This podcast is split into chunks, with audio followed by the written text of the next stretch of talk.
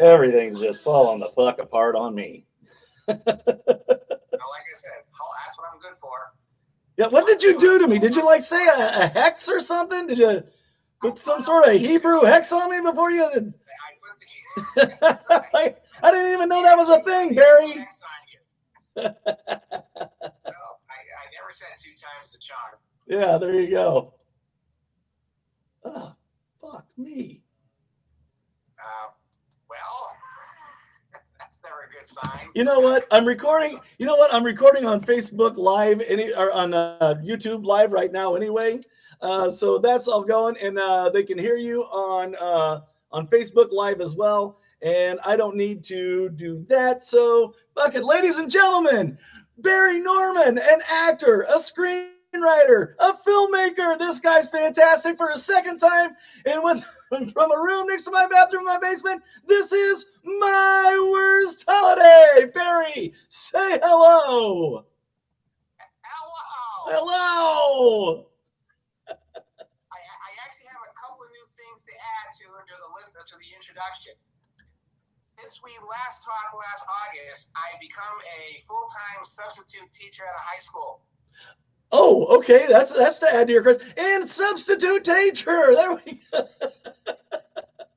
Because at age 64, I said, what's the worst thing I can do to myself right now? Let's work in a high school. It's where COVID exists. It's where there's shootings. That's the place I want. All the great things you could possibly want. Like absolutely everything. So there's that. I have nothing to do the next couple of months. okay. All right. So uh, uh, now, now the last time we talked, uh, well, I'll tell you what. Uh, other than uh, your your substitute teacher thing, uh, is there anything else? I mean, do you got anything else going on? Any other? Uh, last time we spoke, you were uh, writing a play um, about the the Montreal screw job. Correct. I did write a play called Screwjob about the Montreal Screwjob in 100% Shakespearean English. Right.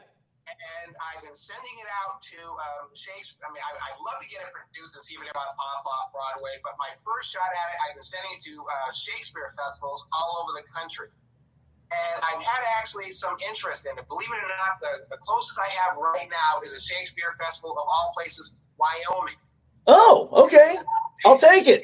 You know. I'll tell you, I would just like to see it happen because I, I think if this thing ever got produced anywhere, I, I think it would actually take on a life because wrestling fans would definitely. When, when, what could ever get a wrestling fan into the theater? Well, a, a, a play about the Montreal Screwjob. What can get theater aficionados into a film, a, a screenplay, a play about professional wrestling? One that's done completely in Shakespearean English.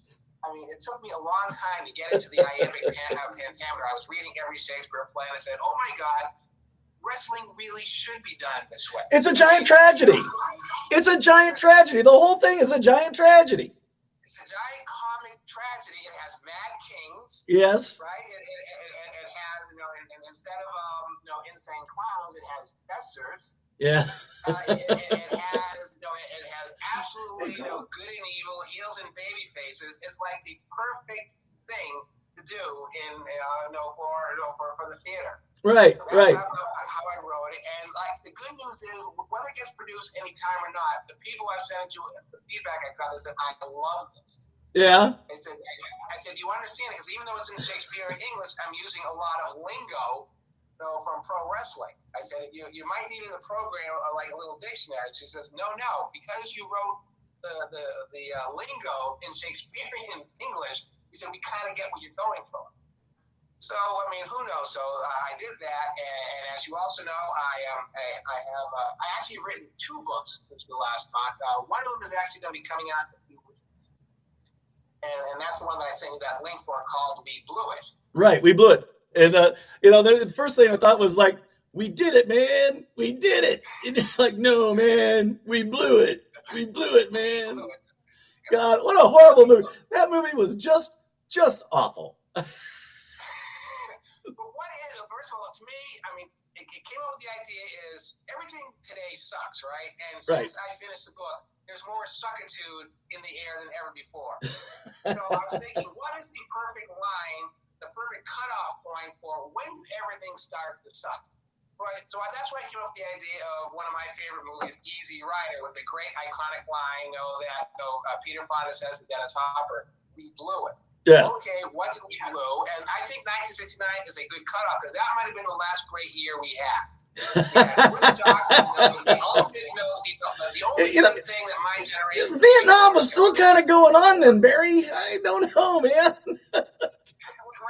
Maybe maybe 76 was okay. You know, and then Star Wars in 77, you know, so I mean I don't know. I was so high saw Star Wars. Uh, the only thing about that was I had no idea that this gigantic line was getting to the movie. So me and my friend we said, okay, there's going to be all kinds of lasers and special effects. So we were so so out there. We just walked past this line. Well, everyone's going, uh, uh, uh, what do you you two you, you know walked ahead of the line. Um, to this day, I really don't know what Star Wars you know, is about because I haven't seen it since. I, I have been watching Obi Wan Kenobi, the streaming show.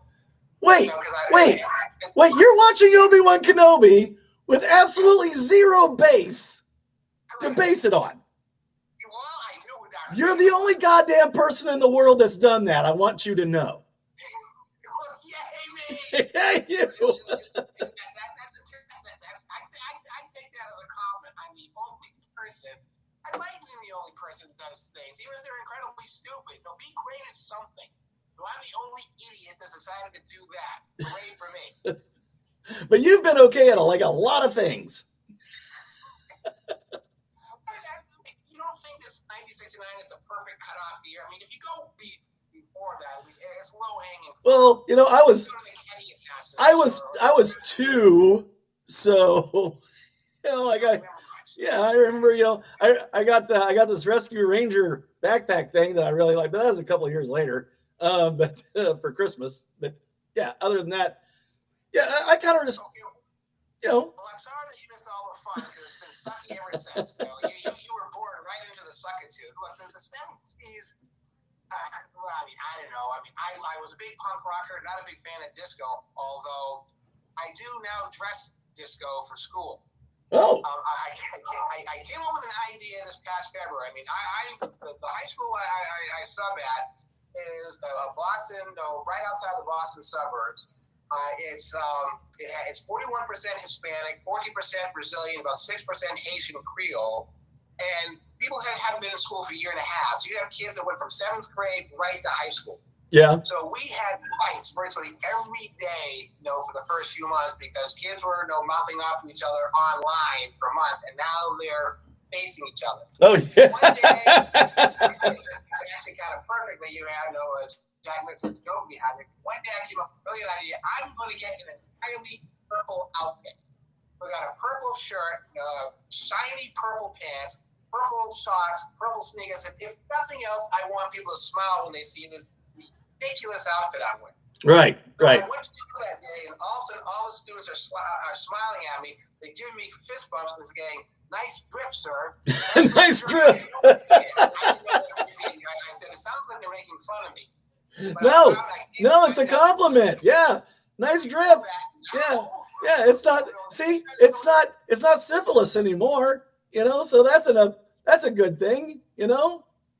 So all of a sudden, students that had no idea what I know, you know, you- you're the substitute teacher. The minute you're in class, there's complete chaos. They know they don't have to listen to you, but now they see this idiot wearing a purple suit. So I got the idea. I'm going to go way beyond this. So the next few weeks, I spent seven to eight hundred dollars on the most ridiculous outfits you can imagine. the most disco-y, flashy, you know, almost hologram type shirts. Right. I have, I have pink, salmon, turquoise, red, yellow, orange, blue. I have all these disco shirts. I have all these psychedelic shirts. I now have an incredible collection of Hawaiian shirts. So did you go to like Goodwill? Did you, or did you what? go to Goodwill, or like? I, I, I go to Amazon and I put in the search bar the most ridiculous thing I think. I said I want a purple and pink shirt with with no with green dots or something. Right. Someone on Amazon sells it. So whatever lunatic idea I, I thought of, I put in the browser, and three days later, I had that. So I have this unbelievable. So I have so many weird clothes now. I can make an ensemble differently for like a month, so no one sees the same. Right. So I became known as Mr. Drip, Drippy, Nice Mister, and then they started finding out about my background. That I've written books, that I've made films, that I own a movie theater. Right. that I work Right. Then it, I became the interesting guy with the, the, the weirdo, the, the drip Right. with this background they wanted to talk to me about because they never heard of a guy doing all these different things. Like most kids, even today, I guess, they're still told, especially immigrant kids, find the one damn thing you want to do and do that. hmm And now they're like, you can do all these different things. You don't have to do one thing. There's a ton of different things. God. just- like on Friends, where they said, have you ever been to like, there's more than just vanilla and chocolate. There's Rocky Road and there's Moose Tracks and there's, you know, grab a spoon. The world's out there, man, you know, and yeah. So, so, so these great rumors started starting up. They like, well, so they, they, they found they own a movie theater. So they don't think of a movie theater like that I had. It seats 100, one screen. They think of Regal or AMC chain. Right. So they think a multi-millionaire. you're, you're just you're just substitute teaching for fun. It's like, well, I was bored. but it is fun. I mean, because these the, the, the kids, and quite a few of them don't speak a word of English. You know, some literally just came here, you know, from Brazil or Guatemala or wherever they're from, Right. and they don't speak. But uh, the way I'm dressed has connected with them. So I'm the guy. I, I get kids from trying to get. They they, they track me. They they you know, they text their all their friends because all of them are on their phones. All you, know, you can't get them to shut their phones off even in class. Right. Text each other. Where where where is uh, Mr. Norman? Where is Mr. Drip? And also, kids that aren't supposed to be in the class I'm substitute teaching for show up. They want to be in my class because I'm the cool guy. So they're just- Yeah, I'm the cool guy. I know. I know. I mean, Hey, nothing wrong with that. I, I'm the cool dad. So, everybody, we are talking to Barry Norman, and he is a substitute teacher. Um, he's also made a couple movies. He's got a new book out. Uh, uh, uh, he's got uh, how many books have you got? Like five books. well, seven now.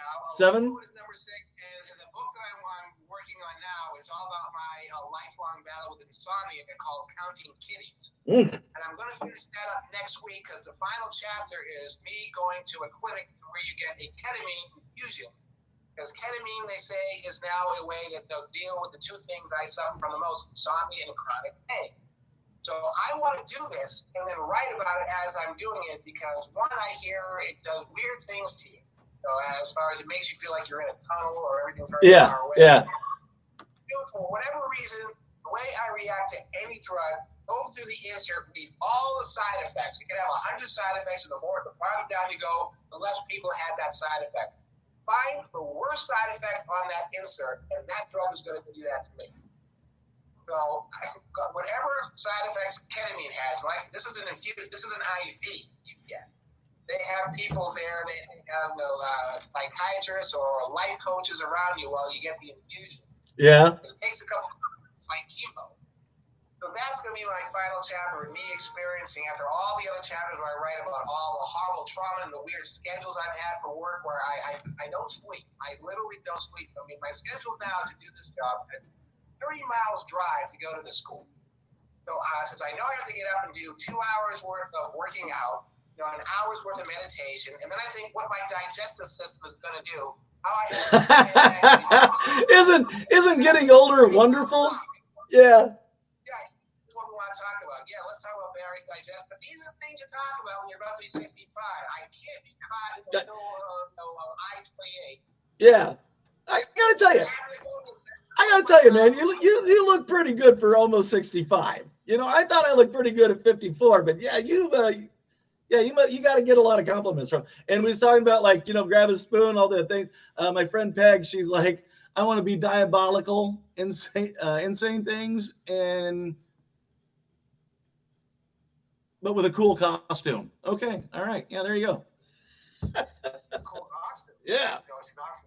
Oh, she's fun as hell. want to talk about these horrible You'd like? Barry. I mean, you know, you're not the first. You won't be the last. But no, but the, the kids at school like me. I become the most popular, you know, substitute, te- whatever. I mean, they, they, they all they all want to talk to me. I mean, they all want to get life advice from me because I'll, I'll talk to them about anything. Right, right. And, I and I, I don't lie. They say, no, you Well, God, you've been- You've been with WCW. You, have been you've been in wrestling. You launched Four Non Blondes in the band Live. Yeah, he was the DJ to launch those guys. Uh, and uh, let's see, uh, uh a screenwriter, a director, uh, or, or, filmmaker anyway, uh, and, and, an author of seven books. So yeah, so like say somebody wanted to ask uh, somebody a question, uh, I think I'd ask you. So. no, that's kind of what's come out. So I, I dress weird, that attractive, that that broke down walls. Like, okay, this guy is this goofy. There's got to be something about it. And then they find out that I've done all, all these things, and then I'll talk to them about anything and and so they enjoy that. I mean, I mean, the kids. I mean, there's when they found I own one kid. You know, you own a movie theater. And what happened? I go, I sold it in 2019. What was it called? Even Star Cinema. Bam, right on his computer. Oh, here's what you sold it for. What? What? That's like 30 seconds. Here's what you sold it for. What the fuck? what? Yeah, yeah. Oh, wow, you're rich. So you really are rich. Can I have? No, you can't borrow money. No. no. Say no. I I, um, I had a film and I cast you know Professor Professor Mick Foley and Melissa McBride. I said mm-hmm. you might not know the name of Melissa McBride. She goes, oh yeah, she's in The Walking Dead. You know her? Yeah. And and, and what, what what a guy Mick is. Mick's Mick's just fantastic, you know. So and, and that was the name of that one was uh God damn it. What what is it? What is it? The, the name of your film? Yes. That's dead. Deadbeats, yeah, because you worked at you worked at a collection agency, and that's what it was based on. I, I, it just wouldn't. I'm like, come on, you know this, Mark, you know it. No, you don't. You don't. It's, I mean, the, the other day I was, I was getting in some pissing contest on Facebook, and the guy finds though that I directed this uh, film called Deadbeats that was distributed by Troma. You know, Troma is the one that does you know, the Toxic Avengers, right? Nazis, right, right, right compilation DVD that Troma distributed my film on. You know, the best of Troma Dance Volume 2. So you post that on Facebook, like, ah, you did this. I go, yeah. Yeah. I go, you, you see that my film is on the cover?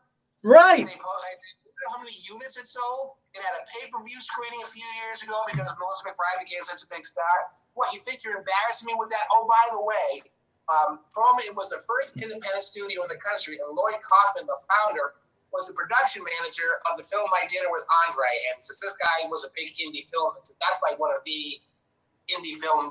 All if you want right. to drop names, you really know indie films. Say my dinner with Andre. So yeah, you want to make fun of me because my film was distributed by Troma? You yeah, yeah. My dinner with Andre. Check that one out, fucker. Okay.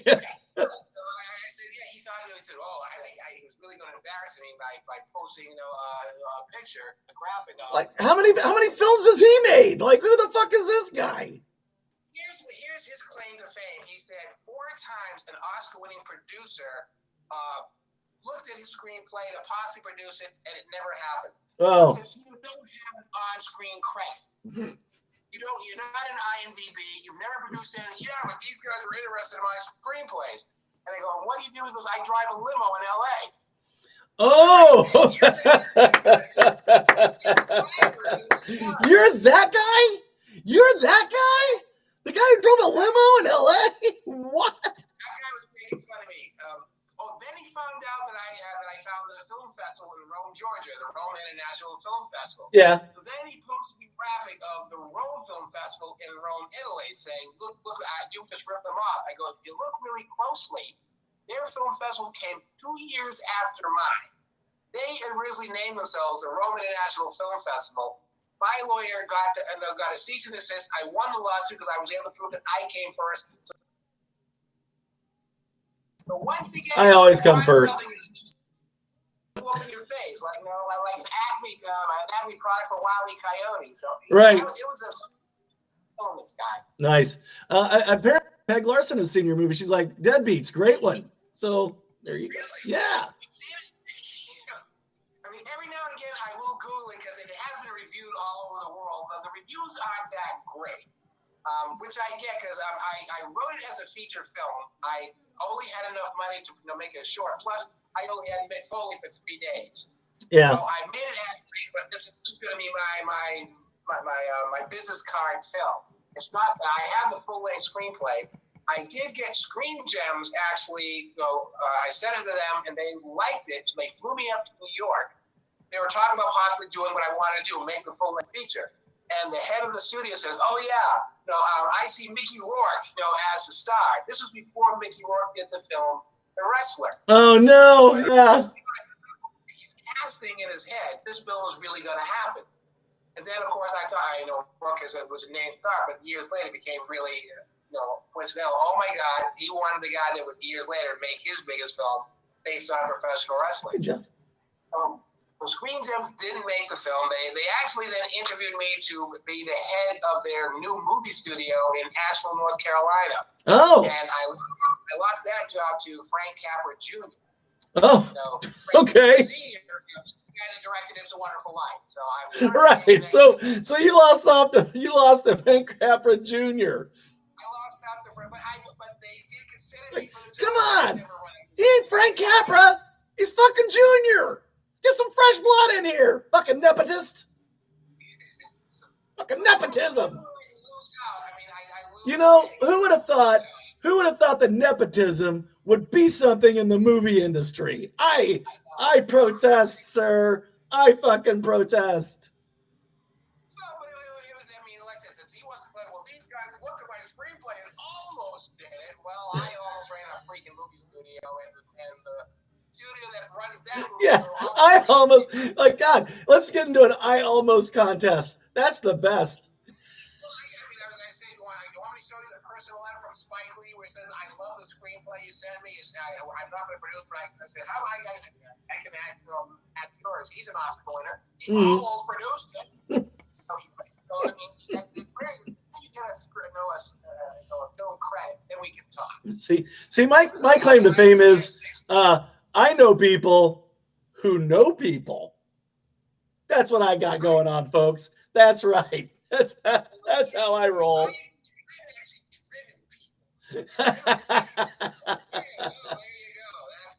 I've met people that met people.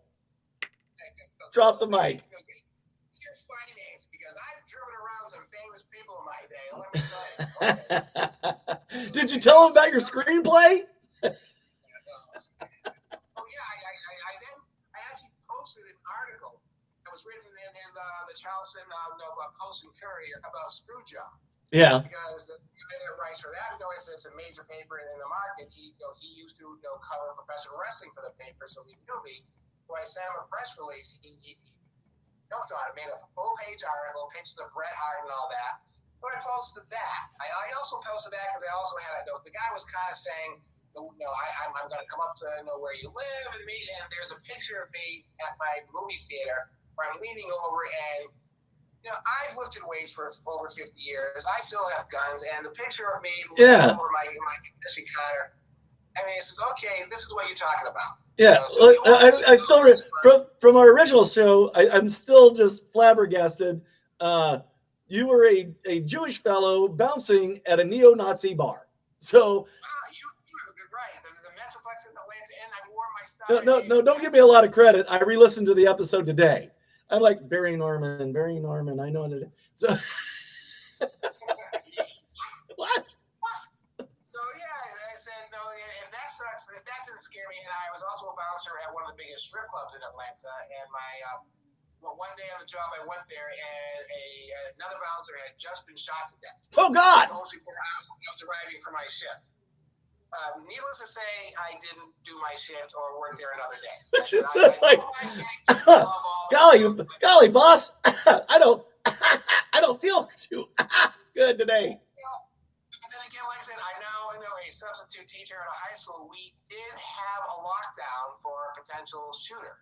He got a threat. It turned out not to be credible. But you have to go through all this stuff. And as a teacher, you even as a substitute teacher, we have to go through this thing called ALICE training. It's a 30 minute video program that says all the things you have to do if if there's a shooter in your school. Okay. And we're locked down in the classroom. You know, there's kids absolutely panicking. There's some kids crying. The number one rule is they got to be quiet because if the guy is behind, Right. walk by the door, you want him to think there's no one there. Right. I was going to say, is is uh, rocking back and forth and crying in the fetal position uh, one of the one of the moves that you make? Well, no, you're not supposed to make a sound. Okay, all right, all right. So so no crying, but rocking back and forth in a fetal position is fine. Okay. All right, good to know. All right, take a note of it, everybody. Rocking in a fetal position and crying. Well, not crying, just rocking back and forth. Acceptable.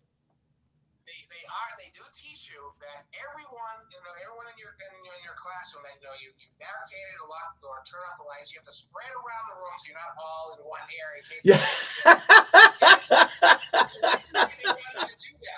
they call that fish in a barrel theory. Yeah, but so what you're supposed to do is everyone is supposed to grab an object. So God forbid if the shooter actually breaches the door and gets in, you're all supposed to rush him, throw the object at him so he's dodging and blocking the Yes. Think about actually pointing the gun, and while that's happening, rush and you try everyone in the class grab something, an arm, a leg, an eyeball, whatever, Right. and try to. So, you know, I, I, I, I, barricaded the door. I got everyone to grab something. You can't get the kids to quiet because they, uh, they're either crying and panicking or they're on their cell phones trying to get information. They go, yeah, shut. I said, don't shut the cell phone off. Turn it off. Right. Turn the vibrate and don't be talking on it. But for two hours, you don't know what's happening. Oh wow. So, yeah, I mean, you absolutely. Every now and again, we would get, um, you know, over the PA, the principal said, no, lockdown is still going on. And so it wasn't until two hours where the police finally you know, came, knocked on the door, and I said, okay, there you go. Even if they identify themselves as police, how do I know? Right. Exactly. Like Am, am I going to put the no? I I I, I, I put something over the, the, the glass window so you know, can see it around. So do I? Oh, Right. No. But that's what I did, and it was the police. So then though, they, they they took us to the evacuation point, and that's when we saw kids. open up. We're the police. Really? Uh, How do I know? sure? Are you sure? Yeah, I'm really sure. Go ahead and open the door. It's uh, it's the definitely I'm definitely the police guy, so go ahead and open up. Not the bad guy at all. Nope. Yeah, I mean, lock, lockdowns are no joke. I mean, I mean, this is one of the reasons I, I did this, became a teacher this late. Is I do have a lot of empathy for these kids. They had to uh, try to catch up on a year and a half of school online, which doesn't work. Most of their parents suck. God, that's terrible. They- They- they- they They're not Gen Xers. They're not Gen Xers. That's for fucking sure. It's like, Oh, uh, what are they? They're Gen Z. I forget what they are. No, Yeah. I, uh, whatever they are. Uh, but all, all the, the only thing they know is their phones. That's it. Uh, I, the, the way kids dress today is, I mean, every generation says it, but girls dress what I call the lion tamer pants. yeah, Pants that are completely shredded and ripped to pieces that they expose more than the, than the shortest micro mini. yeah. So, and I came topped off that. So nobody dresses up in school anymore, which is why my ridiculous clothes really stands out. Nobody, not, I mean, my day in the 70s, there were the disco kids and they wanted to wear their, their, their hot clothes. There were, and so there were people that tried to dress nice, or at least what they thought was nice. That doesn't exist anymore. So it, it's definitely an interesting place, and I always tell the kids, you know, anything you say may appear in a film or book. And, There you and go. of course, for a lot of them, that's you know, they're, they they- everything they do is on TikTok anyway. So that, and, and I, I've given them a lesson. Here's why I hate TikTok. I said, I'm a filmmaker. My films cost an average of thirteen thousand dollars, which sounds like a no, which is a lot of money to me. Yes. It takes a year you know, to do. You know, take I, I shoot them in ten days, edit them in a year, and if I'm lucky, with all the film festivals I may or may not get in, I might have 500 people see it. Right. You do half a million people will like it. I go, any idiot can do that, and they go, yes, that's the point. They go, no, No, that's that's exactly the opposite. Like he was talking about, he was on the, these guys' podcast. Like they were just old shtick and everything. Else, and these guys are on fucking TV. Like, like, get the fuck, get the fuck out of my gig, man. You suck. Like you know, anybody can have a podcast, right? Anybody can. Anybody can. And, and there's good about that and bad about that. That was that was my opening speech for my film festival for years. The good thing about digital filmmaking is anybody can make a film. The Yep. bad thing about digital filmmaking Is anybody can do it. Take the camera, smash it on the ground, say never, ever, ever, ever, ever pick that up again. but, but that's what I feel about TikTok. You can do the stupidest, dumbest thing, bam, a million. Oh, So yeah. they, and, I know they've uploaded me on TikTok a lot because because of what I wear. One time, no, so they know that I, I work out a lot. One student know, uh, challenged me to a push-up contest. so I'm doing the push-ups. That got uploaded. You know, you know, substitute teacher with a ridiculous outfit doing push-ups in class. to know, to, to, to prove to us. So I hate the fact that, I, that I'm on there, but you can't help it because everything these kids do, that's what they do. Right. Right. And in fact, nobody else is doing it. You know, like like you're actually you're you're you're, you're trend setting. You're doing something a little bit different. You're keeping the kids engaged. At least they respect you. At least because you're doing something entertaining. You know, like you're not just a some automaton standing up there. God, you know, and I loved my English teacher. She was a lovely person, but God, she was the exact uh, voice of Charlie Brown's teacher. Uh, wah, wah, wah, wah. And I'll tell you, when you're high after lunch hour and you go into a class and listen to a teacher going, wah, wah, wah, wah. Fucking hard, hard to get through. Real fucking, because time goes real slow, real slow. but, but, but, but the point you made was actually exactly what I found out because everything in their lives is on their cell phones. Every piece of entertainment, news, whatever, whatever it is they do, it's on that thing. You have to be out entertain them. Yeah. You have to figure out a way to get their attention away from the phones because they're not putting them away. There's, there's no real discipline in the schools, so even, even teachers who are teacher teachers. I mean, I am a certified teacher, but so they, they don't put their phones away. So the only time you can get them to put, put away their phones if they're taking a final exam. That's the only time you That's it. To be honest, they have me put up there, or you're flunking. Um, right. So that, other than that, you can't take away a phone. Right, and you are you're, you're located. Where you, where are you located? Are you're in New? Are you in New? You're in New York, right? Uh, Massachusetts. Massachusetts. Okay. A smaller town or a bigger or bigger town or? Where, where the school is? Yeah. The school is Everett, Massachusetts. Um, which is right outside of Boston. Uh, there's 2,300 students in the school, so it's a fairly big population.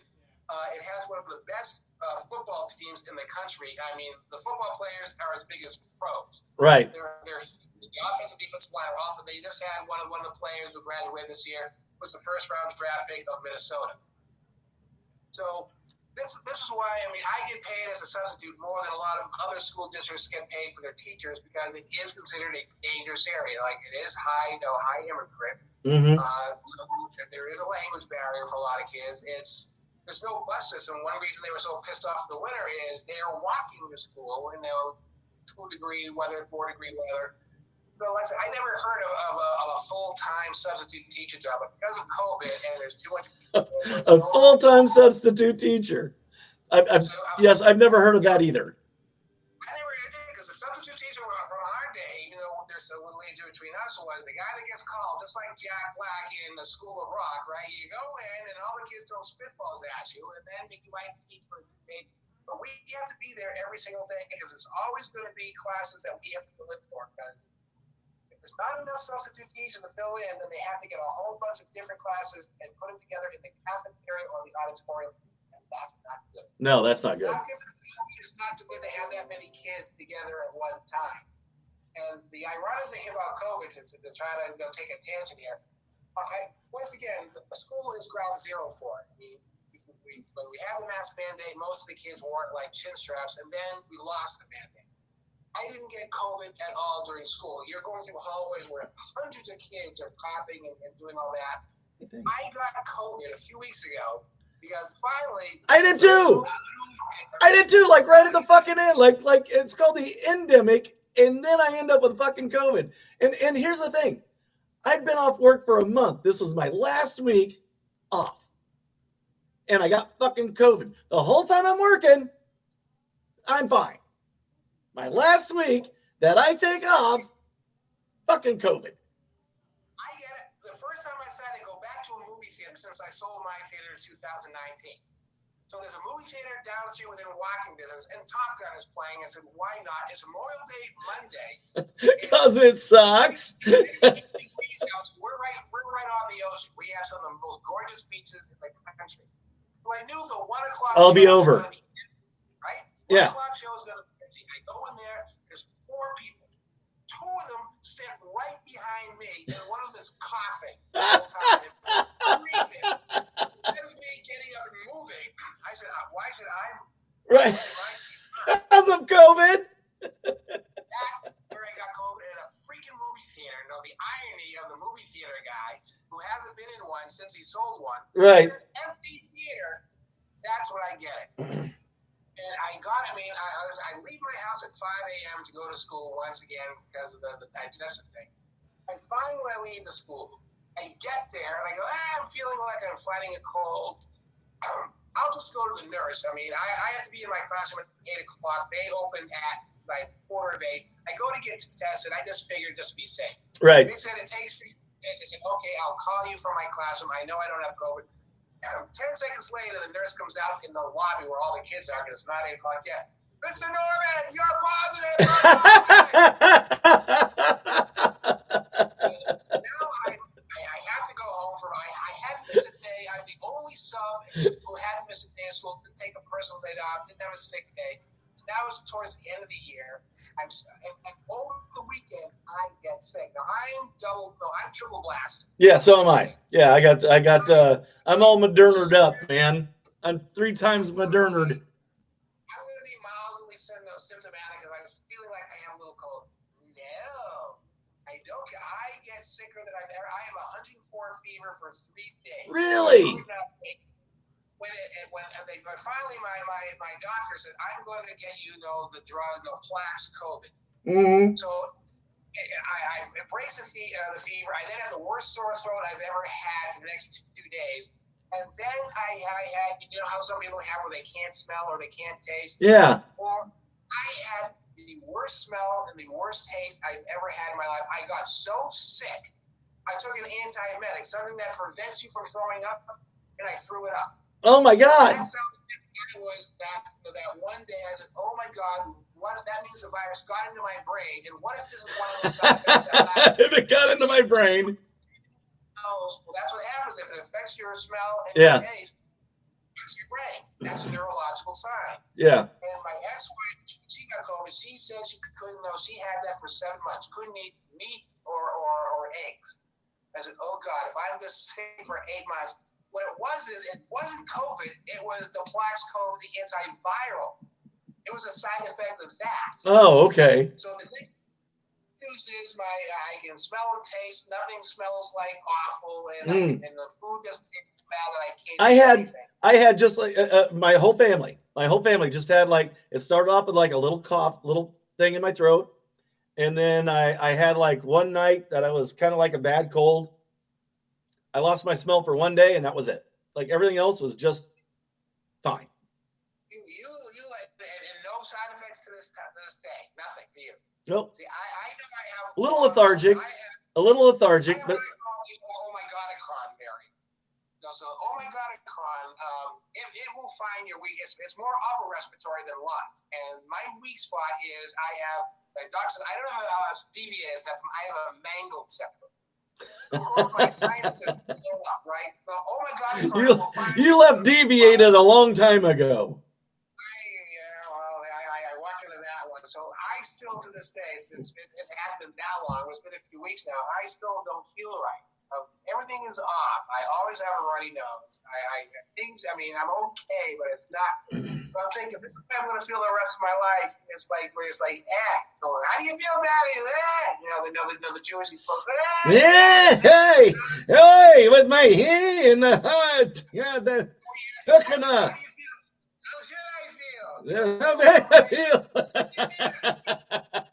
know, it's the old joke. Why can't Jews be doctors? Doctor, my arm, your arm, what about my leg? What about my leg? You're right. God damn it. I barely made it to work today. Oh, boy, I'm so happy you and you were so unaffected by COVID, and it was such a lovely experience for me. Well, you know, God favors the Gentiles. What can I say? I did everything I was supposed. I said, I I, I volunteered to, to, put myself in a school at almost 65 years old. Or, or, You you but you literally you literally threw yourself into harm's way, man. Like uh you're the general Nimitz of uh of school teaching. Well, and, and the second to last thing before I know the, the year ended, I had to break up my first fight. It was two girls, and it was the worst fight I've ever seen. They one they they both with one hand grabbed a handful of hair.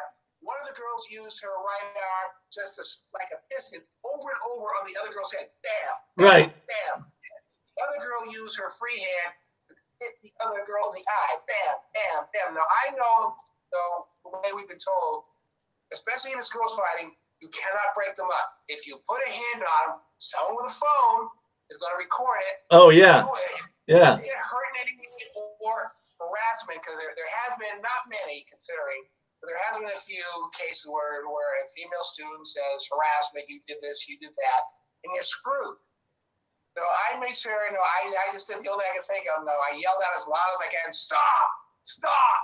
Until other people heard it and they broke it up. Yeah. It the yeah the other kids can break it up. The other kids can break it up. You can't. Well, not the kids, yeah So I'm proctoring a final exam test, and what happened was I, I see a bunch of kids go, oh, put their hands to mouth, and I want to go, sir, they're fighting. okay, I'll check, I'll check that out. So I, I, I, didn't want to leave the class. The minute I leave, they're all going to be cheating. You're like a you're like a hockey you're like a hockey ref. You just go like this. There. Everybody back. Everybody back. Let them work it out. Let them work it out. I don't know what to do. I mean, they're killing each other. Yeah. I mean, the guy fights usually. I mean, they, they will end up all over the place, and they're mostly wrestling. And one guy might get, but they're not bam, bam. I mean, one guy during a fight early year did put someone in the hospital. They don't really fight like this. Right. Every blow was a big blow. And even if we are allowed to put our hands on a female student, which is not a good no, no, no. My my daughter's my daughter's friend wanted, uh, and I was dropping my friend my daughter off at uh, her friend's house, and her other friend was there, and they said, uh, she said, Hey, do you think your dad could give me a ride back? No, dad cannot give you a ride back. No fucking way can dad give you a ride back. you know what I'm talking I mean, about, Jeff. Well, I, mean, I, I, have made, there's, there's certain things that I wonder, like the ethics of Like one, one female student from Brazil, a really, really nice girl, extremely pretty. She, she likes me, so she goes, Sir, my, my, my, my parents own a, a pizza parlor. Go, really? She goes, yeah. I go, where, where are you from? She goes, well, my, my dad is from uh, Trinidad and Tobago, and my mom is from Puerto Rico. Oh. She bought an Italian pizzeria. Okay, then. She goes, if you come, I'll, I'll hook you up.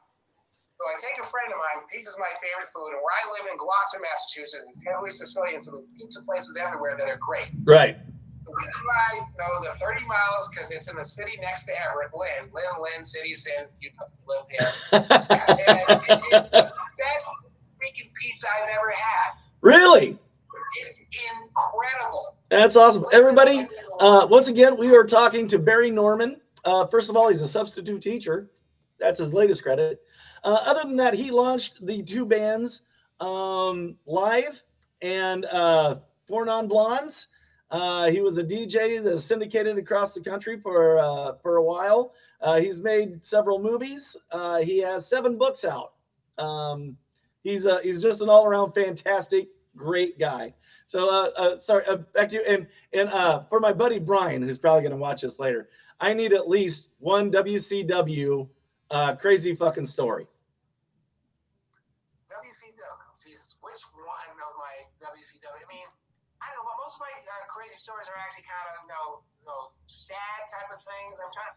But no, I don't want sad. my, my recent story with the, WCW guy is how my best friend of 32 years, and now I'm suing him for half a million, and that's because, uh, you know, pro wrestler Sid Vicious. Yes. I, I, told, I told the story. I told the story last show, so I won't. Right.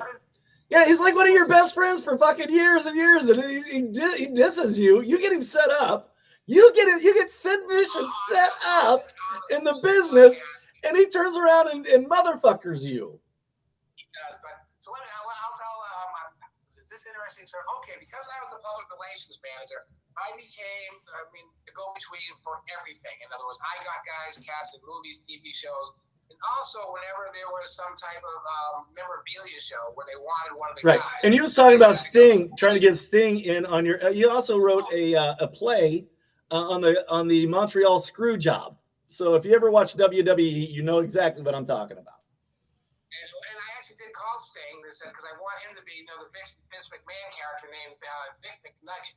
Yeah, Vic He- McNugget. He has the, yeah, he has a. I, I want Mick Foley, you know, to be Dunk. You know, the court jester based on Doink. Right. I've, I've actually pitched this to the to the, the head of theater at my school because I told you my school is 41% Hispanic. hmm I made the Hart character, you know, in Lucha Libre. Okay, Lucha Libre, which is a Mexican wrestler. you know, uh, right. So I said we could have we we have you know obviously we have Hispanic wrestler, we have a wrestling team. But so we can have a kid because they they're huge play the Bret Hart part. We, we, we definitely have someone I can think of uh, for the Shawn Michaels, who in, in my play is called uh, Little Takotsubo. Now, for all you listening at home, Takotsubo is actually the medical term for heartbreak. Oh, okay. Little Takotsubo is my way of doing. Look at you. That's why. That's why I like you. You're smart. You're fucking smart. and, and, and hombre is, is, is hombre de corazon, which actually means hombre is man, hombre de corazon is hit man or man of hitting. Hitman of hitting. Okay. All right. There's so many names like uh, remember the the referee for the match is Earl Hebner. Mhm. Well, so in, in, in Screwjob, he's the Earl of Hebner. The Earl of And, Hebner. uh, There you go. Because it's done like this play is actually done in a say Shakespearean diameter. So it's like it- it's gonna be. You you like that? See the word I use? Did you see the? Did you see the word I use, Barry? Huh? This guy, right? Not just for a fucking Wisconsin hat. You know, it's a, diameter. Based on, no, uh, on, on Russo and, and Cornette, who would know Jim who in Right. each other. would he be like? Would he be like El, El Tennis Racco or uh, something? Like, Because, because you what, an instrument in Shakespearean times? You know, uh, was the clarion. So Jim Cornette became clarion. oh, Clarion. Okay, for Cornette. And, and became Uzi. Okay. So they, and, and of course they hate each other. I mean, in real life they hate each Oh other. yeah, they, yeah, they do hate each other. Yeah.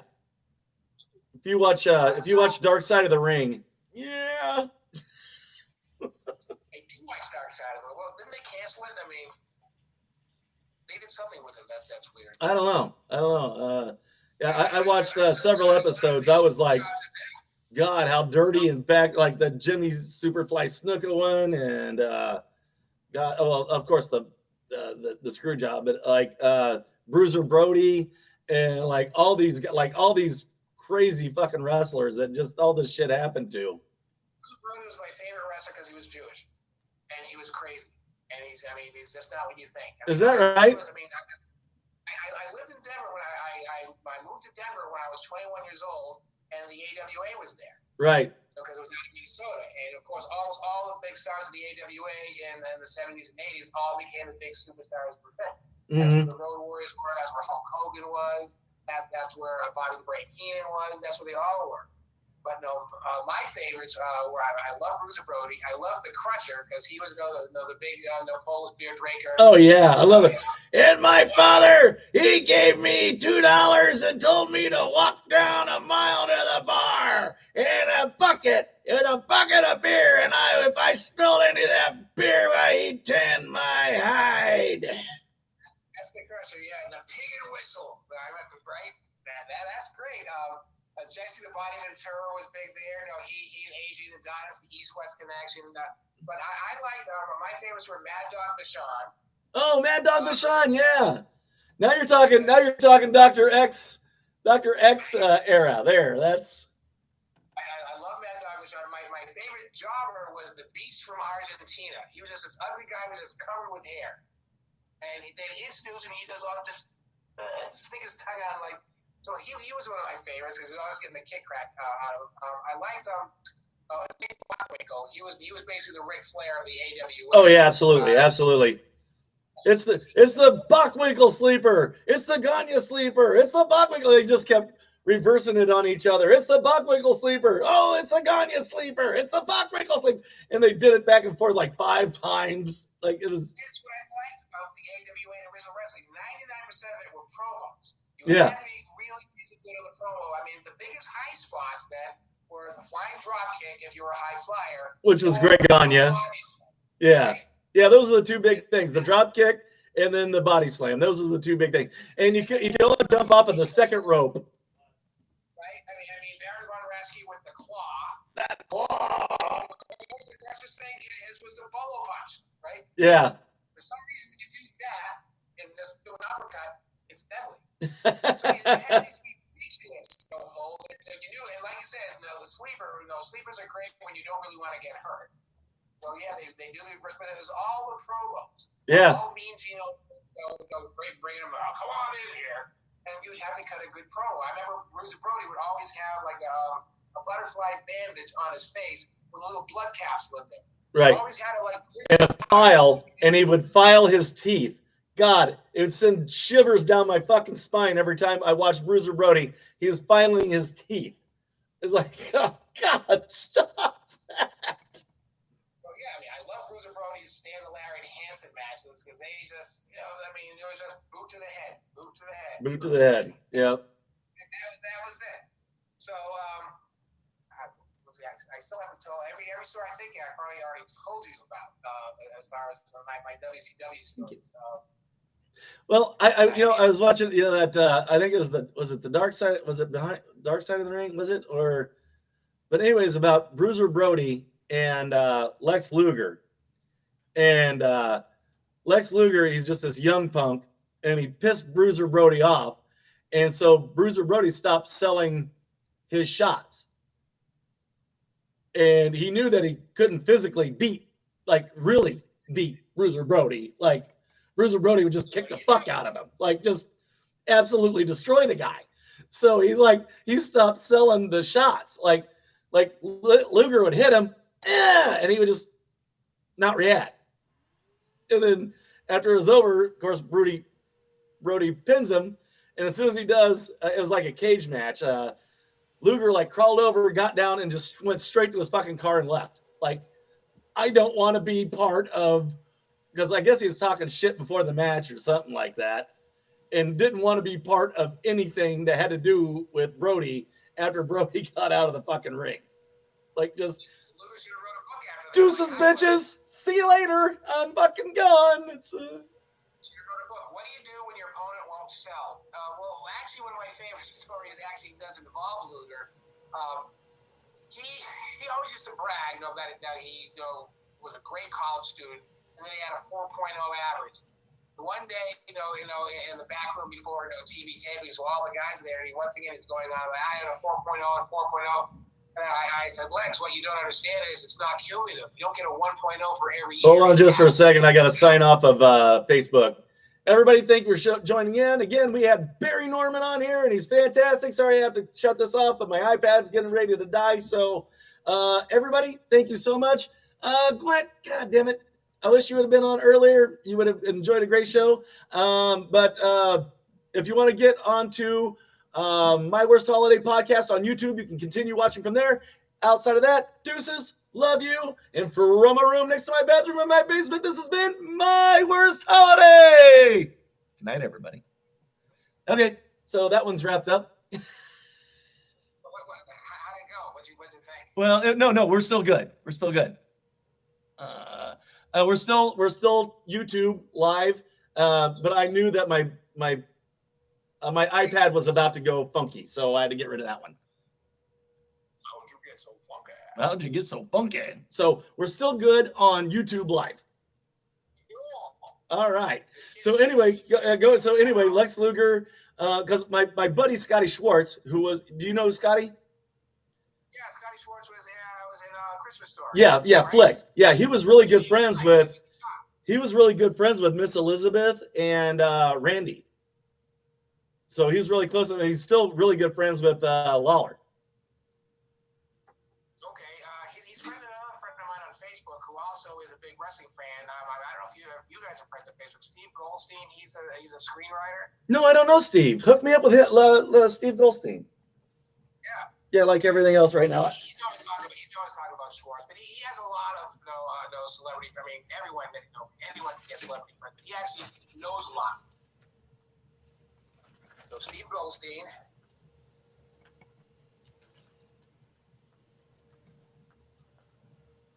Okay, awesome. Yeah, I don't want any dead air. But uh, There you go. All everybody, just hold on while I write shit and not say anything. That's entertainment. You know what's best about entertainment? People, people really enjoy dead air. They like it when you just do fucking nothing. Uh, Like, like, like the rest of the episode, uh, Barry and I are just going to stare at each other and say nothing. So, When I worked for CNN, they, they, they actually had a word for that. It's, it was like more than one second of dead air, they said grow a beard. In other words, the teleprompter screwed up, you, you have to be able to ad lib. And that's, that's when the director would tell them in their IFB, growing a beard here. growing a beard here. God. Nope. I, Or, uh, well, my uh, my partner was supposed to be here tonight too. I think he forgot. And so, like, forgot the show. I I'm telling you, everything could go off the fucking anything anything that could have gone off the fucking rails before this show today absolutely went off the fucking rails. I was I was throwing shit in my studio. I was cussing. I was like I I, I, almost punched my mic. I like I was just fucking losing it. Like nothing was working. Yeah, well, you can blame it on me. It's my remnants of COVID. It's spreading to electronics now. You're you're you're wonderful, and uh, I can't blame anything on you. You you've been fantastic. You're, you're fantastic uh, uh, both times so far. Yeah, I'll give you a chance to fail though. I'll give you more time. So uh, yeah, You, you, you know, I, you know, I, I mean, I can go Broadway. You, you want another hour? yeah. You know, it. Uh, it's like uh, what was it? Uh, Katt Williams. He, uh, uh, he was on stage. He goes, or no, it's Eddie Griffin. It's Eddie Griffin. He goes, "You'll run out of money before I run out of funny." I would say, I'll take that bet. oh, it is that funny. Oh, I, uh, did, I, did I tell you about the, first show that I actually tried stand-up comedy too? No, huh? When I was living in Denver, and I, because everyone tells me you're so funny, you're so funny. I mean, Right. I used to write a lot of. I worked for the school newspaper, did the Able first editions, no Right. break, uh, edition.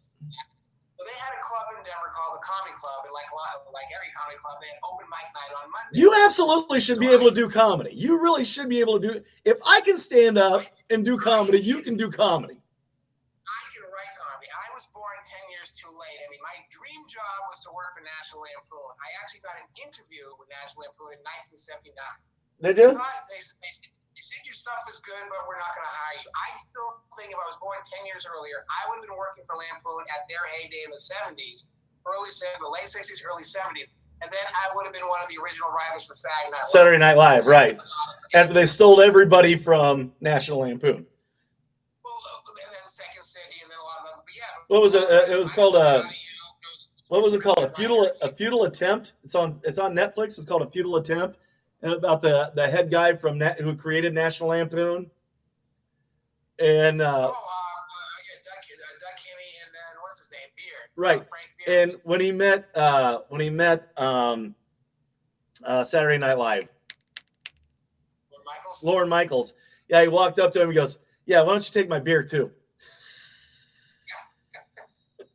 Well, I mean, it, it, it's, it's, it's actually helped go parties, but uh, I I always thought writing humor and then writing sketch humor when that side became a thing, that's where I would have excelled.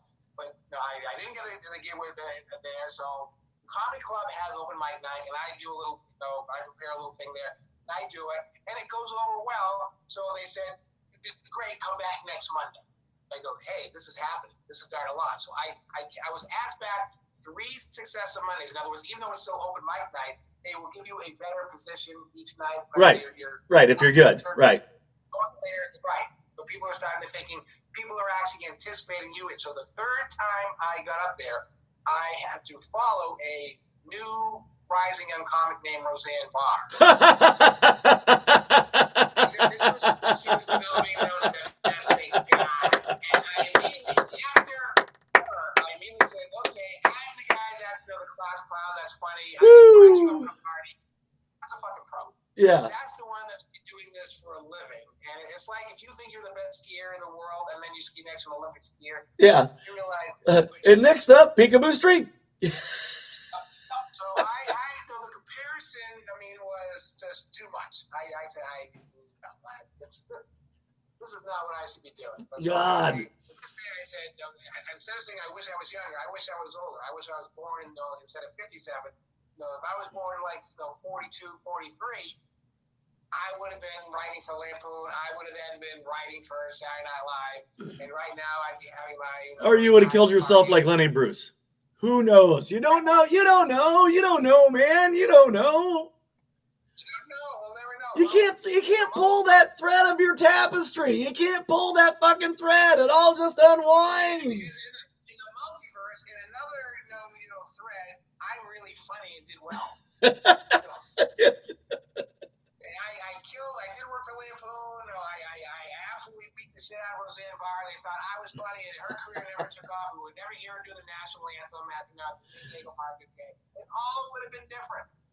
That's the multiverse. See, you could have said something racist, and then they gave your show to somebody else. You could have done that. You could have done that. Easily. Easily. You can't pull the thread. You can't pull the fucking thread. Yar what yar. Yeah, I was born too late. It's like deaf ears. It just fell on complete deaf ears. That's what that did. So That's my eighth book. I was born too late. I was born too late.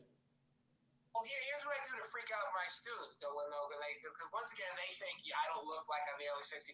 So here's what I tell them, and, the, and their jaws just drop. Every one of my grandparents, I said, were born in the 1800s. Oh God.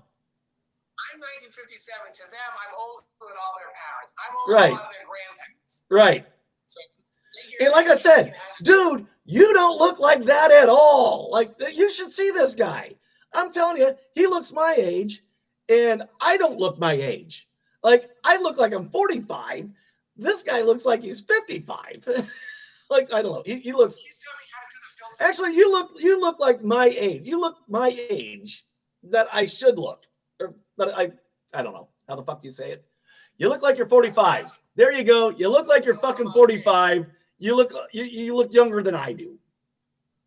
Well, the, the biggest compliment I actually got at school was I was asked out on a date by another teacher, the hottest teacher in the school, who was only 24. Oh God. And she, and she knew how old I was.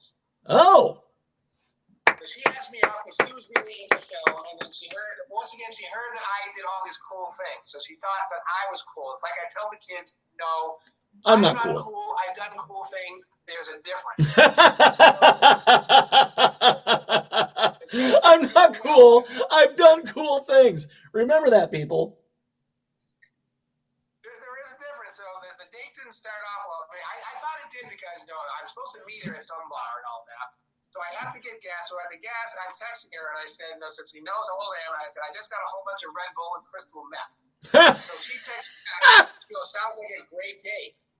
there you go. I, I swear this is not me, you know, the old fart that doesn't know how to do anything. Google Maps trying to kill me. It's, it's telling me if you don't know Boston at all, Storrow Drive is like the worst highway in Boston. It's got the worst traffic jam, and it, it goes right along the Charles River. So Google Maps tells me turn right here. It wanted me to go in the Charles River. So I said, screw you, Google Maps. I'm not going in the Charles River. So I go around again. I said, I must have missed some exit somewhere. No, turn right here into the Charles River. So I text her and I said, it wants me to go to the Charles River. So she goes, okay, meet me here instead. It takes me someplace totally opposite. So she's saying, old guy can't figure out Google Maps. You're like- You're like this. You got your phone. You're like, God damn it, you son of a bitch! Give me my fucking dad. You was like me earlier with my fucking microphones. I was like, punch it. God damn it!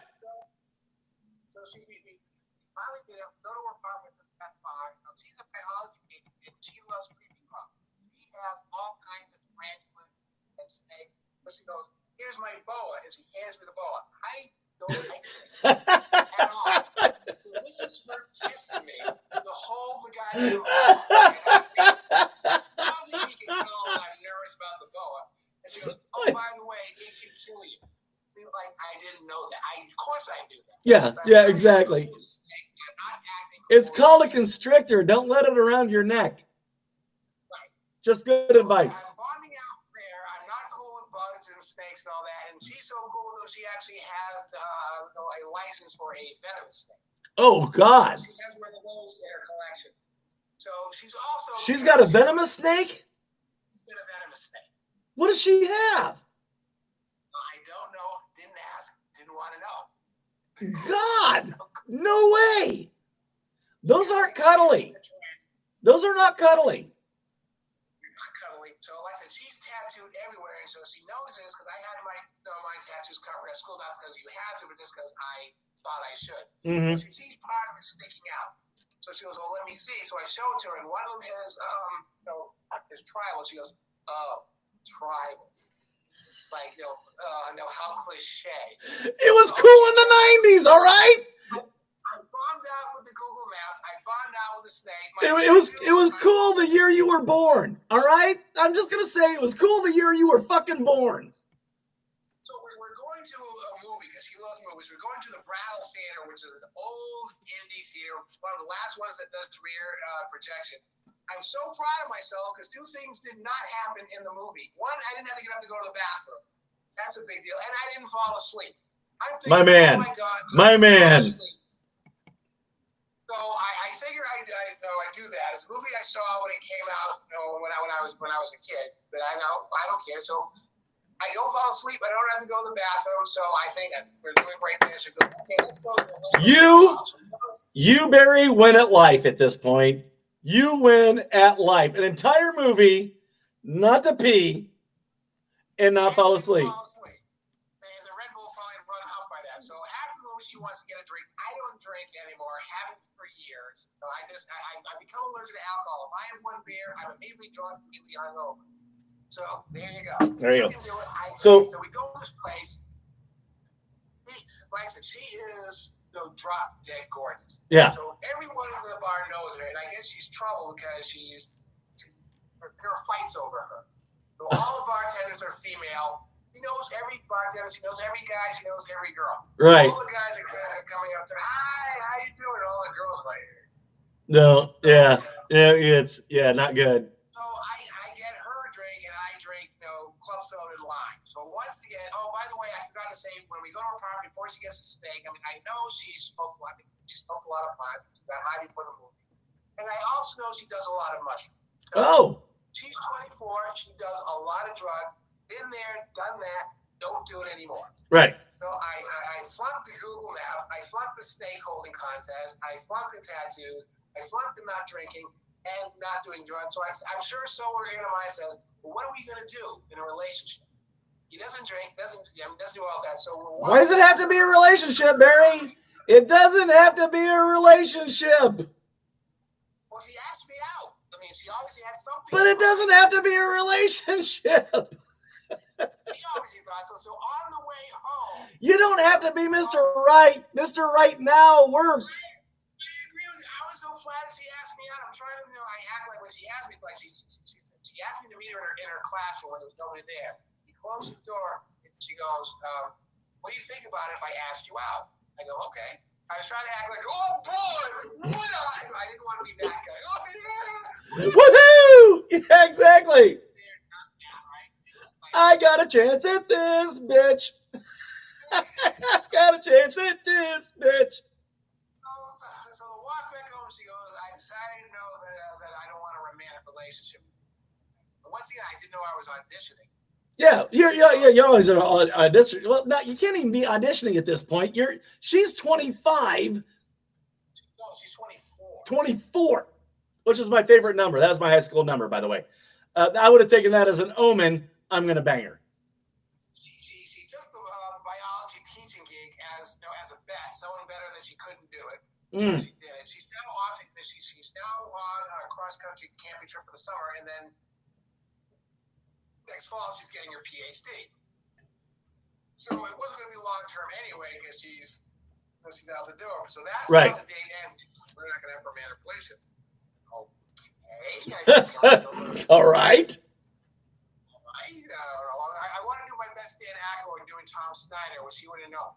Oh, oh, well, you know, uh, okay, that sounds good. Yeah. No idea either Dan Aykroyd or Tom Snyder. If you're young, y'all won't get that reference at fucking all. So, uh, look up, look up Saturday Night Live, 1970, what nine? I, I off the cool guy that makes movies that does this. And I happen to the, the, the 65 year old guy that can't do Google Maps, can't hold a steak, has crappy tattoos, and and uh, what else did I do wrong? Um, oh, and doesn't drink. And doesn't drink. And Yeah. the- You, you should have said things like, God, it's chilly outside. Maybe you should put on a sweater. Or, God, what would your grandma think of you? I, I don't know. she, she wore, she wore it. I mean, she looked unbelievable. She showed up knowing I'm the best looking girl that you're going to see tonight. Probably. Yeah. Oh, well, that's all right. That works too. So the only thing I have is, well, she did ask me out. At one point, I was alluring enough for that. So you, you, you got to take the moral victory when you can. I mean, There might be- There might be a generational gap between that that just doesn't work out. You know, it might be, it might be that thing. Well, like I said, she, she I mean, the, the first time we ever talked was about film because she loves film. And like I said, um, I'm the only person in the entire world that has my background in film. No one else is an award winning filmmaker, founded uh, a top notch film festival, has a master's and PhD in film studies, and own a movie theater. That last one is- All right, Barry, man. I can talk. I can talk to you for fucking four days. Uh, we're an hour and twelve minutes in, so I, I, we just got to wrap it up, and uh, I, I- I gotta. Uh, we'll just have to do this again, again soon. I'll, Uh, I'll, I'll, I'll have more. I mean, I'll, I'll do something. I, yeah, you know, I- and I, and I know, I know, I know, and I'm, and I'm, you know, I'm so, I'm so glad that you reached out to me and just like out of the blue, and I was like, fucking, Barry Norman just fucking got a hold of me, you know. I'm like fucking thrilled. I'm like, I'm at work and my phone goes bing. I'm like, oh, hey, awesome, you know. But yeah, uh, it, uh, it, uh, it's very flattering. I'll put it that way. It's very flattering that you that you reached back out to me, and I'm I'm completely humbled. I, I feel uh, humbled. I just I, I- thank you so much again. Uh, listen to the show after afterwards and say, "What was I complimenting that guy for?" there's at one point where I was writing and he doesn't say anything, so there's dead air. That was my fault. That was that was me. That wasn't you. That was me. That was like, oh, Steve, what's his name again? Yeah. Yeah, pardon me, pardon me. While this uh, just goes without any kind of entertainment, uh, but uh, yeah, no, that's awesome. It's fucking awesome. And again, for the second time, for the second time, you're just fucking fantastic, and I can't wait to have you back on again. Um, so fun, so fucking fun. So everybody, uh, you got the platform again. Tell everybody about your book. Tell everybody about your movies. Tell everybody where they can find you. If you got a Patreon, let them give you some fucking money. You're on. Woohoo! You are awesome, my. Thank you so much for having me on. I make it up as I go. I'm not that fucking awesome. I'm better than those douchebags that you talked to last time, but I'm not that fucking great.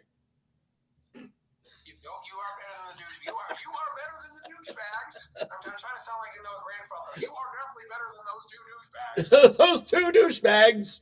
Hello. Uh, shout out them too, so nobody listens to them. All right. Well, I guess I'm gonna swing. What did you call us? two douchebags from New Hampshire. I, I don't know what that. Either way, I'm better than them. I'm better than fucking them. So You're better than two guys on public access TV in Revere, Massachusetts. Absolutely. You take the victories where you can get them, folks. Take laughs whenever you can. All right, all you brother, you got the stage. All right. Well, my new book, which is coming out in a few weeks, is called We Blew It about how America had fun losing everything. And like I said, that should be up on Amazon.com or my own website, uh, uh, BarryRNorman.com. Uh, Screwjob hopefully is going to be coming to uh, a festival, uh, a Shakespeare festival, or an off, off, off Broadway, or a high school theater production near you. Uh, Kelsey Kitties is my next book about insomnia. I have no idea what I'm going to do after that, but I'll think of something. You'll think of something. And every time you think of something, uh, absolutely get a hold of me again. And absolutely, I will have you on. Even if you just have a funny story that you want to tell. Um, absolutely. Thank you so much. Barry Norman, everybody, we've been talking to Barry Norman. He's he's a screenwriter. He's um uh, uh, he makes movies. He's an author. He's got some. He's got some movies. He's got some books. Uh, the guy's awesome. So uh, look up Barry Norman. Uh, he's fantastic. And what's your uh, like your uh, social media uh, platform that they can find you at? social media. I mean, I, am too old for Instagram, so Facebook is the easiest place to find me. Uh, so as you know, under Barry R. Norman, you'll see uh, my my avatar is the book that I talked about on your show last time, Ambient Sanity. So it has the manga type artwork. Right his head, though. It's, it's very colorful. So we see there's a lot of Barry R. Normans out there, unfortunately. But that's the one with the cool artwork from from a book cover as my avatar. That's All right. the easiest place to follow me on social. Awesome. All right. And uh, hang out for just a minute after I close this up, and we'll talk for just a couple minutes after that. And everybody, if you like a show, if you like a podcaster, if you like somebody on YouTube, Give them a dollar an episode. It's not going to cost you that much. You can find My Worst Holiday on every fucking platform that's out there. Just give it a listen. It, leave a review, please, please, please. It helps us out so much. You'll never even know. The device is in your hand. All you have to do is just look it up and review it and like it. Easy enough. And from a room next to my bathroom in my basement, this has been my worst holiday. Hey, everybody, it is Mr. Holiday again. Hey, if you like a show, do us a big favor. Give us a dollar an episode. It's that easy. The device is in your hand. You can also subscribe to My Worst Holiday. Subscribe to the podcast that you love the most. And, you know, uh, give us a little bit of money. You can give mine at My Worst Holiday at patreon.com. Uh, every little bit helps. Please, please, please. And I thank you. And again, for room a room in my bed next to my bathroom in my basement, this has been My Worst Holiday. Good night, everybody.